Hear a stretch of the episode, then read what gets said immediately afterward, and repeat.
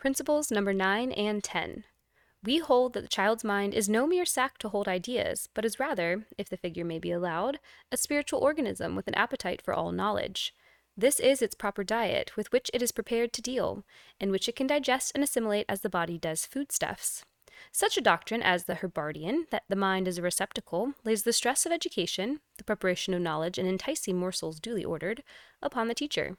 Children taught on this principle are in danger of receiving much teaching with little knowledge, and the teacher's axiom is what a child learns matters less than how he learns it.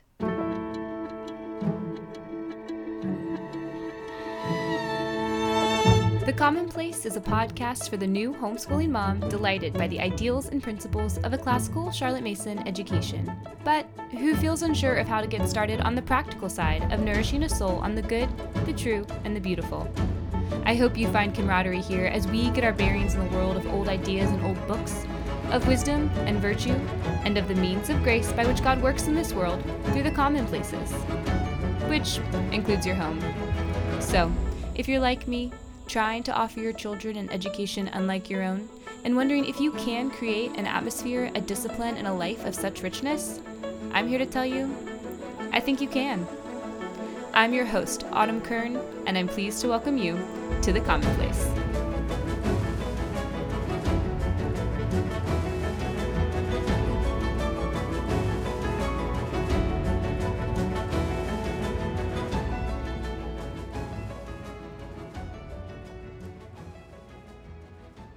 Have you read Mason's chapter on these principles in her sixth volume? Guys, she's funny. I mean, really funny. Maybe it's my 21st century self reading into things, but when she begins the chapter with, and I quote, I cannot resist presenting the Herbartian psychology in the dry light of Scottish humor, I hear every 20 something I know saying, I can't even. And she just keeps on rolling. So, before we get to the things that get Mason in such a mood, we need to know a bit about the man who made it by name into her 10th principle Herbart. Herbart was a German philosopher whose ideas on education have had such an impact that our schools still operate on his philosophy today. Mason spends a lot of time talking about him, and I think she does this so that she can show her 11th and 12th principles in sparkling contrast with his. So, if you start wondering why I'm spending so many precious minutes on Herbart, keep that in mind. But anyway, Herbart believed the children's mind, or soul as he called it, is something without substance. Its primary characteristic is it's inactive, like, it couldn't even catch an idea, let alone invite, create, store, or remember an idea. At best, an idea might slip in and out, but we really can't be sure. I know, it's crazy. Because the mind is inactive, the job of the teacher is to deposit ideas and allow them to collect and order themselves. He believed that the ideas are the ones doing the work, not the mind. Think of it as a big fight to get to the best spot in a room. Ideas wiggle and jostle into groups in the mind, and the idea groups that become the strongest will be the ideas to dominate the mind. But it's the teacher who organizes and links the idea groups for the student. This means that if a student fails to learn something, it's the fault of the teacher. And just a fun side note, Herbart calls the idea groups apperception masses. And I think I heard Mason sigh at the name when she wrote it. But she spends a whole chapter working this idea out, showing the practical application of a mind bucket philosophy, and I couldn't help but ask why? Why call this one guy out by name? Why not just show us the way of truth, goodness, and beauty? I think she did it as a warning. By the time Mason was teaching and writing, she could see the first generation of Herbartian students. She saw an alarming reality of spiritually and intellectually wounded men and women. She noted the duplicate persons, meaning the effect of treating all students as exactly the same, giving them the same predigested material, and getting, in the end, the same fabricated minds. But I think, and I read this first from Lynn Bruce, that Mason believed Herbart trivialized the sacred. He removed the ability of a student to make intellectual connections, which Mason believed was a sacred part of a person's personality, and acting without that sacred ability would result in futile efforts at educating a person. So, yeah, Mason really wanted to drive this point home. And she starts by poking at teachers, which, in a sense, could be us. I know. You're thinking that you're not a Herbartian mother, or maybe you've been around the commonplace long enough to think you might accidentally be a Herbartian mother, But I've been thinking about how we may be moms who know that our children are persons with minds like living organisms, but we can often treat our children like their minds are little receptacles awaiting our input of ideas. Why do we do this when we know we don't want to? Well, Mason noted the bucket mind is incredibly appealing and satisfying for teachers. If we, as the mother teachers, hold the role of shoveling in the correct ideas that mold a new creation, well, aren't we incredibly important and indispensable? We're the ones doing the major work of education, which means we gather the collection of ideas, order them in the most effective sequence, and form the groups that will take over the child's mind, resulting in our desired outcome. Can you believe it? We've done it. We've taught our children. Oh, wait. It sounds like all we did was teach a unit study. I'm not trying to pick on unit studies. Mason is doing the picking. I told you, she's really in a mood in this chapter. To make her case, Mason dives into a Herbartian unit study for elementary age students called A Robinson Crusoe Concentration Scheme, which had nine lessons in literature and language arts, followed by 10 object lessons, followed by some manual work, reading, creative writing assignments, and composition. If you're like me, you can think back to your days in the modern education system and guess exactly what these kids were doing for the Robinson Crusoe unit study making a model island and a house, drawing a ship, an oar, and anchor, reading only selected portions of an abridged version of the book, writing a personal essay based on the object lessons, and copying sentences the teacher wrote on the board. Does that sound familiar to you? I can remember it all perfectly.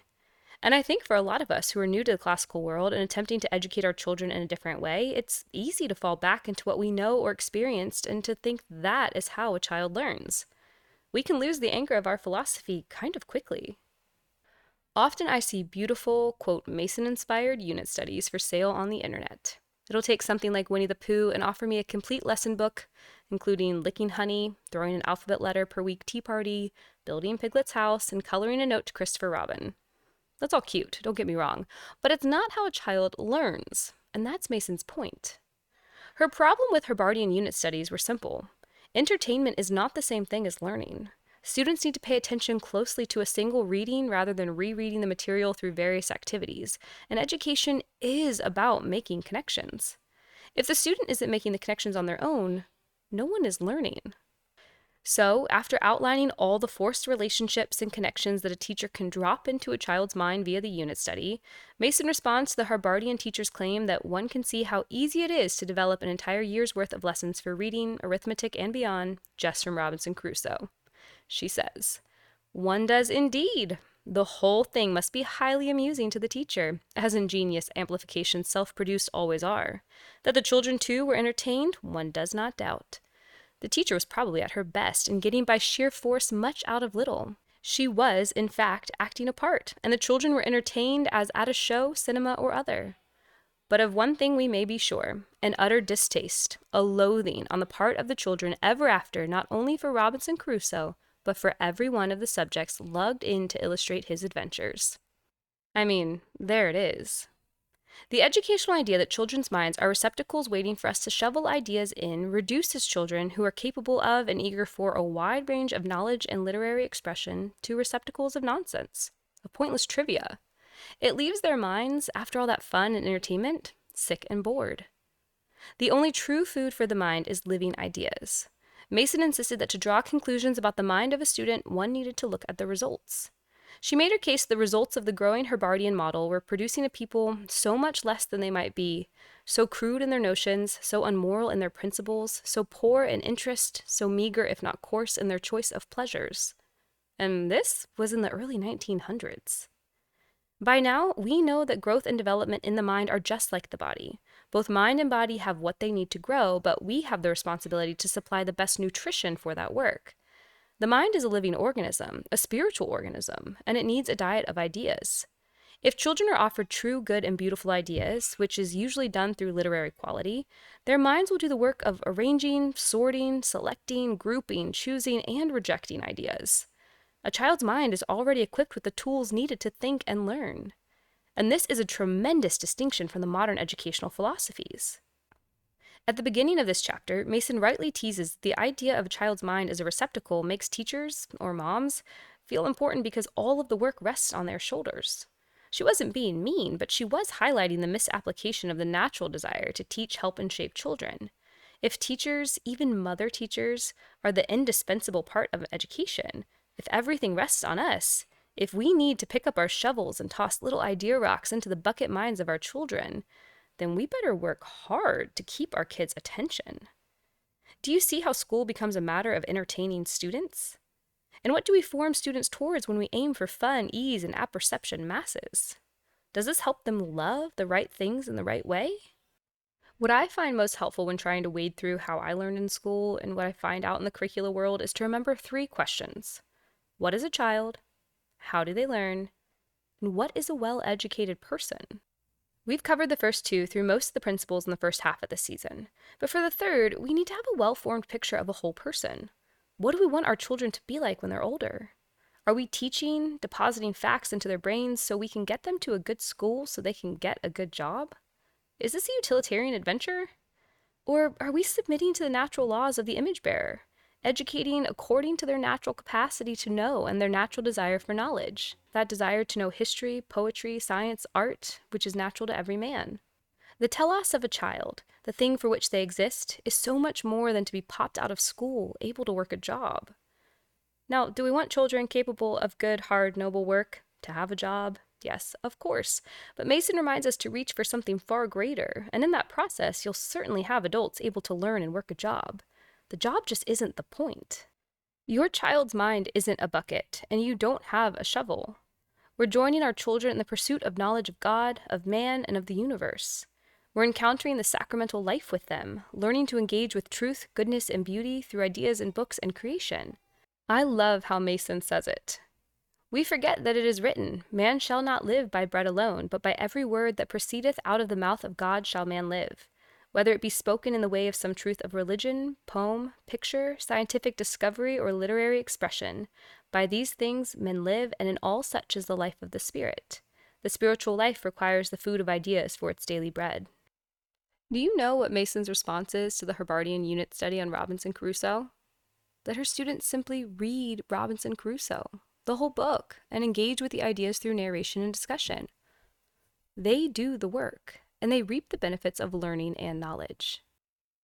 But what do you do if you have a child who wants to build a Robinson Crusoe ship? What if they want to have a Winnie the Pooh tea party? I know, my kids would love this too. Go for it during your leisure time. There's nothing wrong with imagination at work, but forcing relationships between ideas and exchanging the living ideas within Robinson Crusoe, things like honoring your parents and repentance, for lessons on shipbuilding is a travesty. No one buys a copy of Robinson Crusoe to learn about shipbuilding or to study the geography of the seas. These are questions and curiosities that may naturally occur in the mind of a child, which is great, but they're not why we read books or what we learn or even how we want our children to engage with great ideas. If this is how we primarily approach literature, our children will completely miss the gift of learning. It matters both what and how a child learns, and there are appropriate times for personal projects and formal lessons.